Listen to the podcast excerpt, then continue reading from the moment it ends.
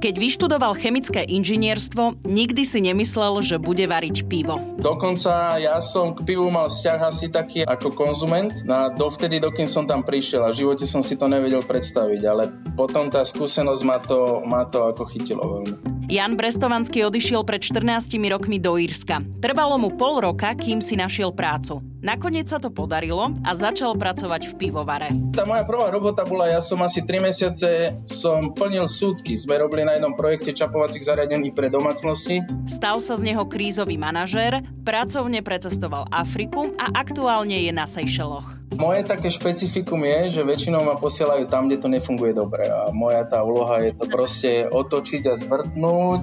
Predstavujem vám Jána Brestovanského, ktorý je šéfom pivovarov na Seychelloch. Ja som Oli Čupinková a počúvate podcast Slováci v zahraničí. Dnes máme ďalší podcast s ďalším úspešným Slovakom v zahraničí. Je ním Jan Brestovanský.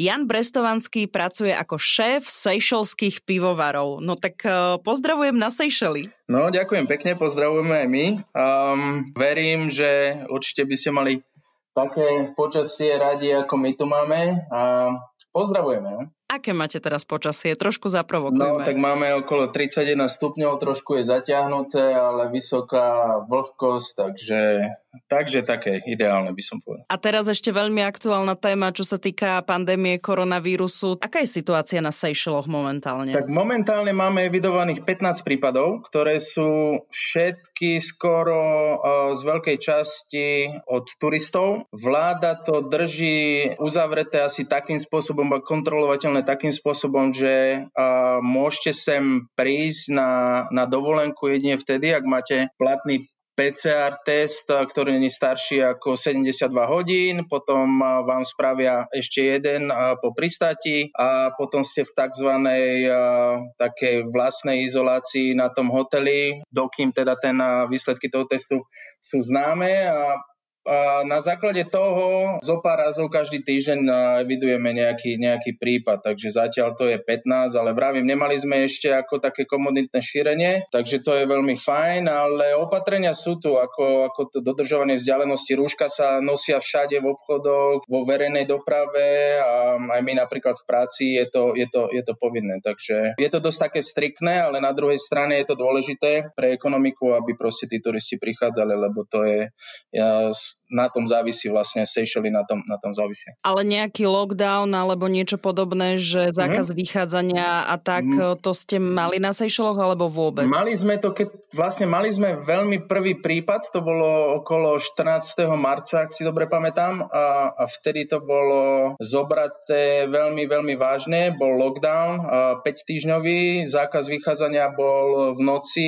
od 1 do, do 6 ráno a mohli ste sa pohybovať len, ak ste mali špeciálne osvedčenie. A mali ho podniky, napríklad ako my sme ho mali výrobné, alebo tie, ktoré mali výnimku, a samozrejme, že, že nemocnice a, a personál. A bolo to dosť také, také striktné, ale určite je to podobné ako na Slovensku. Naučili sme sa s tým žiť a proste a musíme, to, musíme to nejak zvládať, aby, aby, aby ten život išiel ďalej. A Takže asi tak, no naučili sme sa s tým nejako žiť. No a neviem, na, ne, ne, nevidím to tak, že by sa nejaký lockdown ako pripravoval, lebo situácia, čo sa týka ekonomiky uh, Seychelles, je, nie je prázdnivá. Mena napríklad devalvovala za posledné 3 mesiace okolo 45%, takže určite potrebujeme tých turistov. Takže je to len o tej, o tej kontrole, seba kontrole a ako to, ako to proste zvládneme a žijeme s tým. Jano, aký je tvoj príbeh? Lebo Seychelles to je taká exotická destinácia pre nás všetkých a ako si sa ty dostal na Seychelles? Povedz mi tvoj nejaký príbeh, tá cesta zo Slovenska na Seychelles a súvisí to s prácou alebo ako to teda je? Tak súvisí to s prácou a tá anabáza je proste dlhšia, dalo by sa povedať od roku 2006. Ja som študoval na Chemicko-technologickej fakulte v Bratislave. Som vyštudoval vlastne chemické inžinierstvo so zameraním na anorganickú technológiu. Po škole som pracoval dva roky v jednej, v jednej firme v Žiari nad Hronom, odkiaľ, odkiaľ pochádzam. A mal som proste v sebe to, že ja som si vždy nejako predstavoval, že by som chcel žiť eh, v zahraničí, pracovať, nejakým spôsobom si dokázať to, že že, že mám na to, áno, že, že verím tomu, že ako my sme to vnímali, keď som bol mladý, že tí na západe tak podvedome sú nejakí lepší, alebo tak. Ja som si to proste chcel dokázať, že, že na to mám, že sa im vyrovnám, dokonca môžem byť aj lepší. No a ma to len utvrdilo, táto moja domnienka, že, že to môže teda byť a že to môžem dokázať. Keď som bol cez školu, cez tie univerzitné štúdia, som bol dva roky v Amerike, cez dve rôzne prázdniny, on, on to bol vtedy taký program, uh, work and travel, akože pracuj a cestuj, tak som strávil uh, 4 mesiace v, pri Clevelande v takom zábavnom parku a potom ďalšie 4 mesiace uh, som pracoval na stavbe v Chicagu. A to boli také zaujímavé skúsenosti a tam som si uvedomil proste, že nikto tu není o nič proste lepší a len, a len treba chcieť aj za tým svojim cieľom. A v tom som bol tak utvrdený cez tú školu a z hodov okolností moja manželka terajšia, vtedy, vtedy to bola priateľka, sme spolu študovali na tej istej škole a ona bola o dva roky mladšia, ona si dokončila inžinierské štúdium vo, vo, vo Francúzsku a ja, my sme proste vedeli, že ten čas, kým ona doštuduje, ja tie dva roky zatiaľ si spravím nejaké pracovné skúsenosti, to bolo v tom žiari. A potom vlastne pôjdeme tam, kde sa dá. No a z okolností, vtedy sme vstúpili do Európskej únie v tom 2004. Írsko nám otvorilo svoje, svoje hranice a svoj uh, pracovný trh, tak 2006 sme išli na Blink, sme sa vybrali do Írska. No a Začiatky neboli jednoduché, ale išli sme za tým cieľom proste, že chceme si nájsť robotu, ktorá bude adekvátna tomu, čo sme študovali a niečo proste blízko alebo v tom odbore. No a ako vravím, no mne to trvalo pol roka, kým som si našiel tú prácu, manželka si našla skôr a z hodov okolností sme si ju našli v tej istej firme, v ktorej pracujeme až doteraz. Bolo to vo firme Guinness priamo v tom srdci teda toho Guinnessu sme si našli robotu v St. James's Gate a začali sme teda robiť. No a vravím, tie začiatky neboli jednoduché, lebo ja som veľa ľudí poznal zo Slovenska, ktorí prišli a nakoniec skončili robiť roboty, ktoré neboli adekvátne tomu ich vysokoškolskému vzdelaniu a bolo to, bolo to zaujímavé, proste len išlo o to mať ten cieľ stále pred sebou a sa nevzdať. Ja vám poviem, že ak som neroznosil viac ako tisíc mojich životopisov po všetkých možných agentúrach v Írsku, tak potom ani jeden a bola to zaujímavá skúsenosť a proste som prišiel na to, že aj keď máte ako vysokú školu, ste nie z Írska, ale proste to nejakým spôsobom nezaváži. Hej, ono ide o to, že proste musíte ukázať, že niečo viete robiť, niečo viete dosiahnuť, tak som tak zmenil tú takú stratégiu toho hľadania tej práce a som zobral aj robotu, ktorá bola nie až taká adekvátna, ale mal som veľa šťastia a ja to budem spomínať veľa v tomto rozhovore a mal som veľa šťastia na tej vlastne ceste. No ale ako sa hovorí, že šťastie praje pripraveným, tak toho sa tým spôsobom držím. Povedz mi, že aká bola tá tvoja práca úplne, že po tom pol roku, keď sa ti Aha. konečne v Írsku podarilo nájsť tú prácu? Ja som sa dostal do, sa to volalo, že výskumné technické centrum pre Guinness. Je to centrum, ktoré dáva podporu pivovarom po celom svete a ja som sa dostal do takého oddelenia, ktoré má na starosti obalovú techniku, flaškovanie, čapovať testovacie zariadenia. A proste tá moja prvá robota bola, ja som asi 3 mesiace som plnil súdky. Sme robili na jednom projekte čapovacích zariadení pre domácnosti a som plnil súdky proste, ale som bol v tom, že OK, že ja si musím niečo ukázať, že vo mne je. A potom som dostal príležitosť a, a to ma potom tak veľmi chytilo v druhom oddelení, kde to bolo o technológii varení piva. Proste vymýšľaní rôznych nových receptov, hlavne z lokálnych surovín z Afriky. A postupne teda som sa dostal do toho, som sa naučil variť to pivo, tam v tom, v tom proste v tom Guinnesse, v tom pivovare, v tom technickom centre je taký malý pivovar, ktorý je veľmi flexibilný a tam sa tie rôzne recepty potom dajú skúšať. Takže začal som po tej praktickej stránke sa, sa, sa učiť o tom, o tom varení, ale popri tom som si robil aj tie pivovarnické skúšky. Začal som s certifikátom Neskôr som urobil ako si diplom a nakoniec som pokračoval, sa to volá, že Master, Master Brewer. To je vlastne také najväčší, najvyšší ten level uh, toho, toho pivovarnického vzdelania. U nás by bol ekvivalent, sa to volá, že sládok. Po anglicky sa to tu hovorí, že je to ako master uh, v, v, v pivovarníctve. Bolo to z inštitútu, ktorý je v Anglicku, to je inštitút, Medzinárodný inštitút uh, pivovarníctva a liehovarníctva.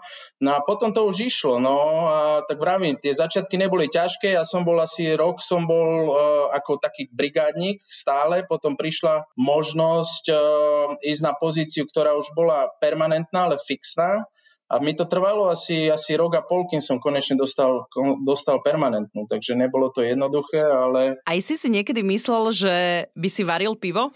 No ja som si to nikdy nemyslel. Dokonca ja som k pivu mal vzťah asi taký ako konzument, no a dovtedy, dokým som tam prišiel a v živote som si to nevedel predstaviť, ale potom tá skúsenosť ma to, ma to ako chytilo veľmi. Ale miloval si pivo. Tak jasné, Mal samozrejme, samozrejme. Hej. Keď si tam prišiel, ako ešte sa bavíme aj o tých uh, prvých joboch alebo mm-hmm. o, tej, o tom prvom roku, čo si tam teda strávil, tak um, aké to pre teba bolo? Opíš mi tie svoje pocity a postupy a že teda ako si, ako si zisťoval a učil sa tie receptúry. Tak ja som mal, v prvom rade som mal šťastie na ľudí, vždy som mal nejakým spôsobom šťastie na ľudí, ktorí mi veľmi pomohli. Prvá vec bola veľmi zaujímavá v tom Írsku, že ja som si myslel, že viem akože po anglicky veľmi dobre. Hej, ja som bol v Amerike, dvakrát som sa učil od základnej školy a keď som prišiel do Irska a proste s tým, s tým rôznym, a rôznymi prízvukmi z rôznych častí Irska som pochopil, že že, že to není až také jednoduché, ale potom som sa do toho dostal. No a ten môj taký ten, ten, ten proces toho učenia bol v tom, že ja som sa nebal opýtať, ja som sa nebal opýtovať a to mi veľmi pomohlo. A keď videli, že proste ja sa chcem učiť, tak my tí moji buď kolegovia alebo tí, tí šéfovia ako veľmi, veľmi pomáhali a išlo to potom tak ruka v ruke tá teória, ale hlavne tá praktická stránka bola, bola veľmi taká, taká osožná. Ale nebolo to jednoduché, ale musím podotknúť, že v živote som necítil v tom Írsku, že by som bol nejaký z inej, z inej krajiny. To bolo akože super, že ma, že ma brali hneď od začiatku. Je ťažké naučiť sa variť pivo? Je ťažké. Ja si myslím, že tam sú dve roviny toho. Jedna vec je, buď sa to naučíte ako, ako veľmi mechanicky, že máte určité steps, po ktorých idete a to, to by až nebolo také proste uh, ťažké, lebo v dnešnej dobe je všetko automatizované, takže už je, už je asi len v tých malých pivovároch je možné vidieť, že o čom, o čom to pivovarníctvo vlastne je. Ono, ako sa hovorí, ono to je ono to je art, ono to je také umenie, ale už sa to vytráca, lebo vlastne z toho, z toho umenia sa to stáva skorej také operátorsko-technické, kontrolova, kontrolovateľné, systematické a kde klikáte proste na počítač, všetko je automatizované, ale ja som mal v tom šťastie, že v tom malom pivovare som si to ako keby všetko tak okúsil vlastne cez ruky. My sme ešte robili, sme miešali v tých varných nádobách a všetko sa robilo manuálne, takže tá prvá rovina by som povedal v dnešnej dobe to není ťažké, hej, lebo ten proces je proste nastavený, je to automatizované, ale čo je ťažké,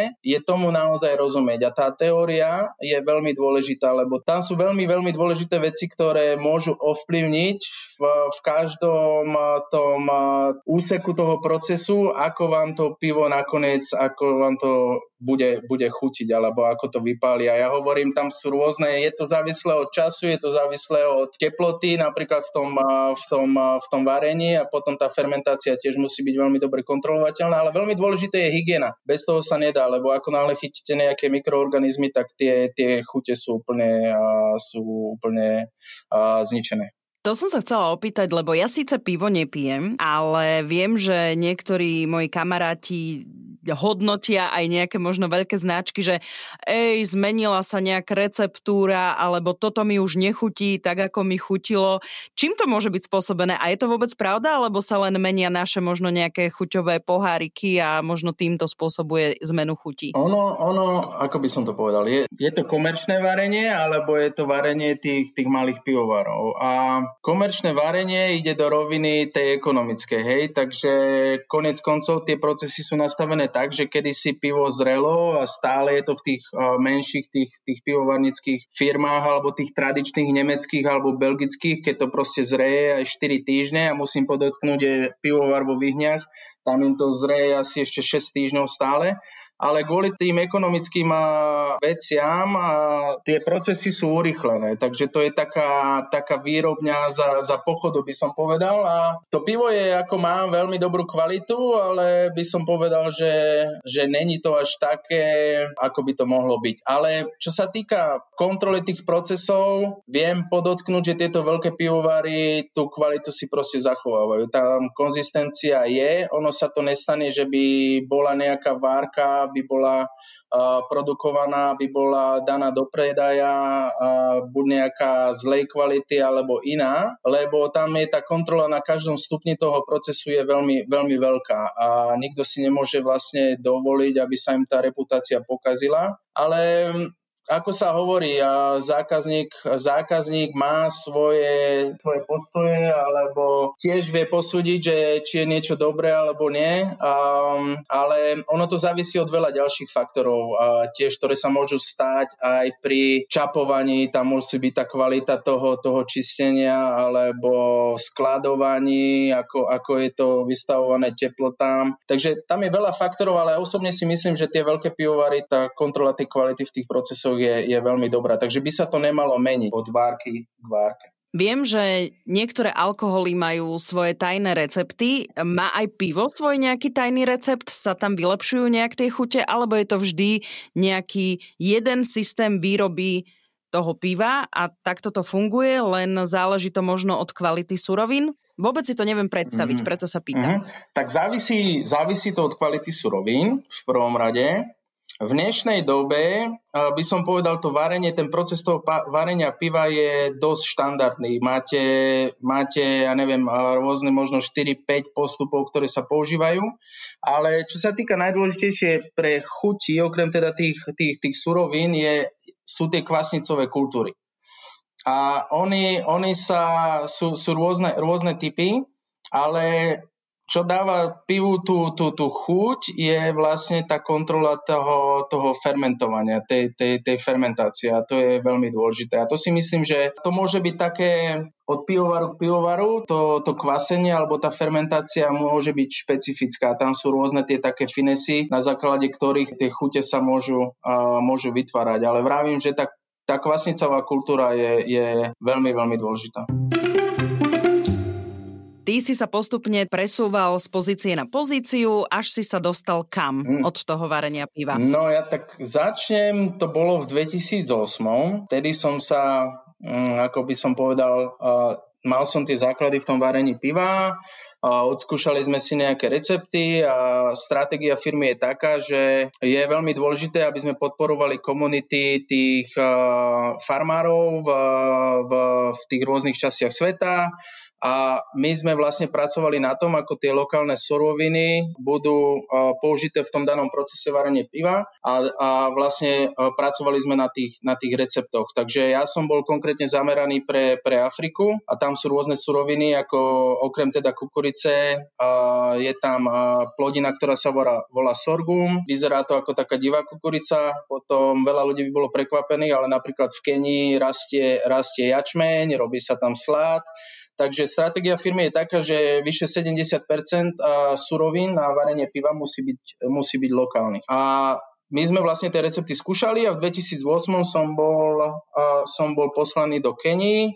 Tam máme jeden z najväčších pivovarov, čo sa týka v rámci firmy. Strávil som tam pol roka, pracoval som s tým lokálnym typom na, týmom na na vývoji vlastne receptu, ktorý bude z tých lokálnych surovín pre ten miestny láger a potom sme robili, a robili sme to aj pre Guinness. No a si som sa osvedčil, lebo na začiatku roka 2009 mi bolo umožnené, alebo mi bolo ponúknuté, že počuj, že chceme vytvoriť tým, ktorý pôjde proste do Ghany a je, bude nás 10, bude to podelené na rôzne, rôzne časti toho procesu. Ty by si mal na starosti optimalizáciu výrobných procesov, vlastne toho varenie piva, toho kvasenia. Že či ideš. A vrajím, jasné, že idem. A to bolo niečo, čo vždy som chcel robiť, proste, že cestovať a žiť v tých, tých rôznych krajinách. A moja, moja manželka bola tomu tiež naklonená, aj keď ona musela byť rok potom ešte v Dubline robiť, ale potom dostala pozíciu v tej Gáne a vlastne super na tej našej firme je to, že vie si aj ona nájsť tej pozície, kam mňa pošlu. No a teraz som na, na takých rotáciách. Takže v tom 2009 som bol poslaný do Akry v Gane, tam je, tam je pivovar, a robil som na, na zlepšovaní výrobných procesov, na zmene takej tej podnikovej kultúry, toho myslenia, toho, toho, toho lokálneho, lokálneho typu, zefektívňovaní a tam som strávil rok. No a potom, potom ma poslali zase ďalej, no a to bolo zaujímavé tiež. Aký bol vlastne ďalší ten vývoj? Mm-hmm. Tak strávil som tam rok a potom mi bolo ponúknuté, vravím, mal som šťastie, bol som asi na správnom meste v správnom čase a bolo mi ponúknuté, teda som dostal povýšenie, aby som mal na starosti toto zlepšovanie tých výrobných procesov pre západnú Afriku. Lebo sa vytvorilo technické centrum z toho Dublinu do Afriky sa vytvorilo pre západnú Afriku a pre východnú Afriku. A ja som sa dostal do týmu v tom technickom centre v západnej Afrike a mal som na starosti vlastne zlepšovanie výrobných procesov, zefektívňovanie výroby pre Nigériu, Kamerun a A v každom tom, v každom v tom štáte, v tých pivovaroch som mal svoj vlastný tým a vlastne robili sme na tých projektoch. Takže ja som bol, mal som ako takú bázu, som mal v Gane, ale som vlastne cestoval Ghana, Kamerun, hlavne v Gane bol ďalší pivovar, v, v centre krajiny a v Nigerii sme mali tri, v Kamerune bol jeden v hlavnom meste v Duale a to som robil to som robil potom rok a pol. Potom mi bolo ponúknuté, že pozri sa, že potrebujeme, potrebujeme človeka, ktorý by vedel manažovať výrobu v Kamerune, ako v pivovare. Tak tiež som tam išiel a manželka už moja vtedy bola v Gane, tak sme išli spolu do, do Kamerunu. Takže si si tak pocestoval a ešte stále nie sme na Seychelloch. Ešte nie, ešte, ešte, ešte sú tam medzi tým nejaké veci. Hej. Tak povedz ešte, kde všade si bol a môžeme sa dostať hej, potom na Seychelles. Hej, no tak v Kamerune, v Kamerune som strávil 2,5 roka, tam som mal na starosti vlastne výrobu zo začiatku a potom som sa stal manažerom alebo, alebo šéfom toho pivovaru. No a potom som dostal telefonát po tých 2,5 roku jedného dňa, že pozri sa, že potrebujeme človeka ako ty, máš záujem ísť do, do Ghany, ale do toho druhého pivovaru, ktorý je v druhom najväčšom meste Ghany, ktorý sa volá Kumasi. Je tam okolo 2,5 milióna obyvateľov a v tom, v tom, v tom meste a vrajím, že jasné, vravím, že je to, je, to, je to to, čo rád robím, čo mám rád. No a potom sme išli s manželkou, sme sa 1. apríla 2014 sme sa presunuli do, do Ghany, do Kumasi a tam sme strávili 3 roky. A manželka mala takú prácu, že v pohode sa s tebou presúvala? Hej, ona, ona vlastne robila zo začiatku tiež a, a, o, v, robila veľa vo, vo, vo, v optimalizácii tých, eh, tých procesov, potom ona išla skôr na riadenie projektov pre, pre engineering, nové projekty, nové technológie, nové investície a v tom vlastne zostala a neskôr prešla do, eh, do toho takého logistického skôr, má ona má na starosti importovanie našich produktov, ktorý to není len o, o, pive, firma vlastne aj, aj, ako dalo by sa povedať, spirits, alebo ten tvrdý alkohol, rôzne značky. A ona mala na starosti importáciu týchto, týchto alkoholických výrobkov do, do, vlastne do, do Afriky. Takže sa to dalo a v dnešnej dobe, hlavne keď sa robí všetko cez počítač, cez Zoom, takže to je, to je také jednoduchšie. Čiže vy ste obaja začali po príchode do ano. Írska pracovať ano. pre tú istú firmu ano. a vlastne doteraz aj v nej pracujete. Áno, a manželka, ona tak poviem to tak z rýchlika, ona začala robiť v Labaku, v tej San Jesus Gate a potom sa postupne takto prepracovala tiež. No a, a teraz vravím, teraz má na starosti vlastne to, to importovanie tých, tých rôznych značiek do, do Afriky a sú tam také rôzne systémy, ktoré, ktoré to podporujú a ona vlastne to manažuje tiež. To už je skoro 14 rokov, čo áno, žijete v zahraničí. Áno. A posledných 2,5 roka žijete teda na Seychelloch. Áno aká je tá teda tvoja pozícia na tých Seychelloch? Tak ja robím, čo robím, sa to volá, tá pozícia sa volá vlastne, že Supply Chain Director. som, som členom exekutívy a ja mám na starosti od zaobstarania, zaobstarávania surovín, materiálov, Mám na starosti ešte aj výrobu, kvalitu, mám na starosti výrobu, to je od varenia piva cez fermentáciu až po vlastne to, to flaškovanie, potom mám na starosti logistiku, údržbu, engineering, vlastne tie nové projekty až po distribúciu. Takže vlastne ten celý supply ja zastrešujem. To je pivo, ktoré sa vyrába pre Seychelles, alebo ide aj sa exportuje do zahraničia? Ešte nie, ale chystáme sa. Um, budúci rok uh, sa chystáme exportovať, ale uh, zatiaľ varíme len pre lokálny trh. A je to, je to ako domáca značka, pivovar je tu od roku 1972, takže za dva roky budeme oslovať 50 uh, rokov, ale robíme pod licenciou robíme aj pre jeden nemecký pivovar a zaujímavé je, že nerobíme len pivo, ale robíme aj rôzne tie sítené nápoje a limonády pre, pre Coca-Colu. Čiže tá malá značka, alebo teda tá lokálna značka, mm-hmm je členom tej veľkej ako keby firmy, skupiny Áno. toho koncernu. Áno, presne tak. A okrem teda toho Guinnessu varíme tie lokálne značky a takto to funguje aj v tých iných, v tých iných štátoch, ale vravím, že pivo je len jedna časť toho toho portfólia, ono viacej je to dôležitejšie, je to o tom, je to o tom alkoholu, o tých, tých iných alkoholických značkách, ktoré vlastne tá sieť tej distribúcie, tá pivová sa používa na distribúcii aj, aj, aj, aj týchto. Keď e, šéf veľkej firmy v tom head office si povie, že OK, kúpili sme novú značku, lokálnu značku niekde napríklad na Seychelloch, tak si povedal, že Jano, ty tam pôjdeš a o, nastavíš všetky procesy a a budeš makať na tejto značke. Dobre tomu rozumiem? A, áno, a moje také špecifikum je, že väčšinou ma posielajú tam, kde to nefunguje dobre. A moja tá úloha je to proste otočiť a zvrtnúť. A ak sa môžem tak skromne pochváliť, tak v tom Kumasi, kde som vlastne robil 3 roky šéfa tej fabriky, keď som to po- prebral, tak v rámci toho veľkého koncernu sme boli poslední, čo sa týka všetkých tých výkonnostných faktorov. No a potom v roku 2017 sme vyhrali najlepší, najlepší najväčší pivovar v rámci celého koncernu a potom tu na Seychelloch, po tom prvom roku, čo som tu bol, sme vyhrali akože najviac eh, zlepšený eh, pivovar tiež v rámci, v rámci koncernu. Takže je to také moje špecifikum, ja to, ja to proste robím rád, ma to takým spôsobom, mi to dodáva tú motiváciu, energiu, keď môžem niekam prísť a urobiť tých ľudí hrdými a za nejaký čas, lebo oni proste ešte nevedia, čo môžu dokázať. A ono to je potom, tak ma to, tak ma to aj teší, keď vidím, že zrazu sa tak vedia zlepšiť a proste aj ten, ten ich život je viacej taký komfortnejší, ako keby boli stále pod stresom, lebo to tam nefungovalo. Takže to ma, to ma tak drivuje. Ja by som ťa nazvala, že si aj krízový manažer. Dalo by sa to aj tak povedať, áno. no dobre teda, čiže teraz otázka znie, že keď už dosiahneš všetky najlepšie ciele na Seychelloch, tak potom pôjdeš možno zase do nejakého iného pivovaru niekde do inej krajiny? Verím tomu, lebo ono vlastne mňa, mňa tak točia každé tie 2,5 až, až, až 3 roky. Takže už sme tu 2,5 roka, dostal som predlžený kontrakt na ďalší rok, ale verím tomu, že, že ma pošlu zase niekde, kde to bude treba vlastne otočiť, zvrtnúť a nastaviť. No, tak, tak, tak sa teším, som zvedavý, čo to bude. Jano, ty inak zo Slovenska, odkiaľ pochádzaš? Ja pochádzam zo...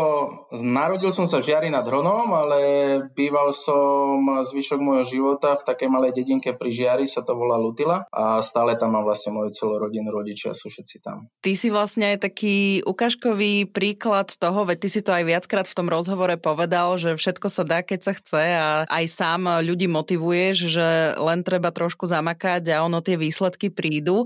Považuješ aj ten svoj príbeh naozaj za taký motivačný a, a snažíš sa ho aj takto prezentovať ľuďom, ktorých stretneš, že im hovoríš, že áno, treba makať a, a takto to bude dobre? A presne tak, ja používam seba samého ako taký, taký príklad toho, že veci sa dajú dať a ak môžem, spomeniem proste, čo som pochopil, keď sme do toho Írska my vtedy prišli. To mi veľmi pomohlo uh, potom uh, dosiahnuť to, to, čo sa mi podarilo doteraz. Ja som si tak uvedomil, že tá naša mentalita slovenská je taká, že sme boli zvyknutí, že každý nám niečo dá na tacke alebo nás chytí za ruku a nás niekam dovedie. A ja spomínam vždy taký jeden príklad je, že, že predstav si, že sedíš v miestnosti na stoličke, sú tam dvere a za dverami máš kopec, kopec príležitostí, ktoré ti vedia zmeniť život. Takže ja som to tak pochopil, bol som naučený z toho Slovenska, že naša tá mentalita je taká, že my čakáme na tej stoličke, kým niekto príde dnu, zoberie nás za ruku a vyvedie nás von a nám to tam poukazuje. No a pochopil som, čo je vlastne odlišné v tom zahraničí je,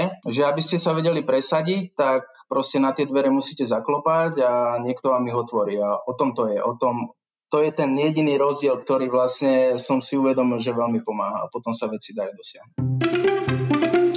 Aký je život na Seychelloch? Tak je to, je to veľmi zaujímavé. Uh, budem hovoriť najprv uh, okrem roboty a potom poviem ten, ten pracovný, ten profesionálny. Tak uh, čo sa týka uh, okrem tej, tej roboty, je to, je to vlastne fantastické. My máme dve malé deti, máme dve céry a z hodov okolností sa nám narodila dcera dva dní dozadu tu, tu, tu, tu na Seychelloch. Uh, všetko je v poriadku. Takže no, ďakujem pekne. Uh, takže čo sa týka života, je to, je to super. Vlastne, čo tie deti potrebujú. Sú tu pláže, je tu, je tu more, je tu stále teplo a je to tu, je to tu, je to tu vlastne nádherné. Je to ako keby ste mali možnosť pracovať nejaké dovolenkové destinácii, čo je úplne, úplne super kombinácia. No a z toho pracovného no, hľadiska? pracovného je to veľmi zaujímavé. Dalo by sa povedať, že to je asi najťažšie, čo som doteraz zažil. Po tej Nigerie, Kamerune a Gáne som si predstavoval, že to bude trošku jednoduchšie, ale ono, ono to závisí od tej mentality, ako toto bolo. Seychely boli, uh, dalo by sa povedať, že, že taká paralela uh, so Slovenskom, bola to kedysi veľmi socialistická, komunistická krajina, kde štát proste dotoval všetko ešte aj teraz by som povedal, že ľudia sú svojím spôsobom uh, uh, skazení. Hlavne tá, hlavne tá mladá generácia, tie pracovné návyky sú, sú veľmi zaujímavé, takže niekedy sa mi stane, a že ľudia neprídu do roboty hlavne, hlavne na tie pondelky a proste je to, je to tá pracovná kultúra je úplne, úplne iná. A to je taká tá najväčšia výzva, ale a, ale verím pevne, že sa to už proste otáča a ale je to, je to zaujímavé, je to, je to proste o tej mentalite, o tých, o tých návykoch, a, ale, ale bojujeme no, a vyzerá to, že sa to zlepšuje, takže fajn. A keď si precestoval toľko krajín a hlavne bol si aj v Afrike, tak um, chutí Afričanom pivo? Takto, ja poviem to, to naše pivo, ako to materské z toho Írska. A ak prídete niekde do Nigérie, Kamerunu alebo Gany, tak tam vám povedia, že to je ich pivo. Lebo napríklad e, prvý pivovar uh, Guinness mimo teda Írska bol v Anglicku, bol v Londýne a potom druhý bol v Nigerii v roku 1963 a okolo toho času 1967 bol v Kamerune a potom v Gane 1971 a proste ono je to tak už tam ukotvené, že oni, oni to berú ako ich pivo a, a chutí, im, chutí im veľmi, by som povedal. Hej. Máme december a polka decembra, chystajú sa Vianoce. Ako je to na Seychelloch? Aj vy si plánujete Vianoce? No tak ja si aj plánujem, ale aj nemôžem, lebo čo sa týka pivovarníctva, hlavne v týchto teplých krajinách, december, november, december, my to hovoríme, že to je ten, to je ten najväčší frmol, to je ten peak season, kde sa proste vyrába najviac piva, lebo je tam potom najväčšia spotreba. Takže my bežíme na, na plné obrátky Takže to mi dosť zaberie času, ale ako pripravujeme sa, stromček už máme asi 4 týždne, lebo deti nevedeli vydržať, tak sme im ho, im ho postavili a okrem toho snehu si myslím, že všetky, všetky tie veci okolo toho budú také isté. Dokonca, dokonca sme tu zohnali aj, aj kapustu, budeme robiť kapustnicu. Jedna pani Češka tu má taký obchod malý, takže, takže si to spravíme s takými tými tradíciami, ako keby sme boli doma. A na Seychelloch sa oslavujú Vianoce? Oslavujú sa, a tak ako v tých západných krajinách, teda je to toho 25.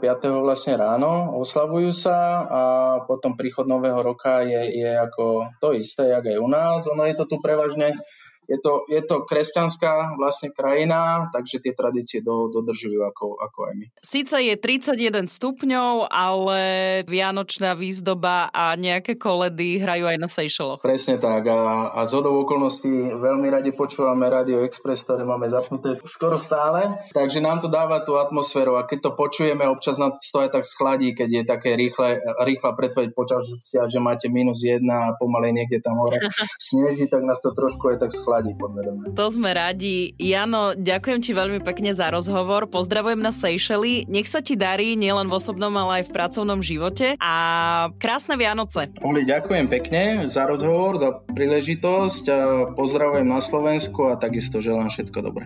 Som Oli Čupinková, ďakujem, že ste nás počúvali. Ak poznáte úspešných Slovákov a Slovenky, ktorí uspeli vo svete a doma ich nepoznáme, napíšte mi o nich na Slováci v zahraničí zavináč Express SK.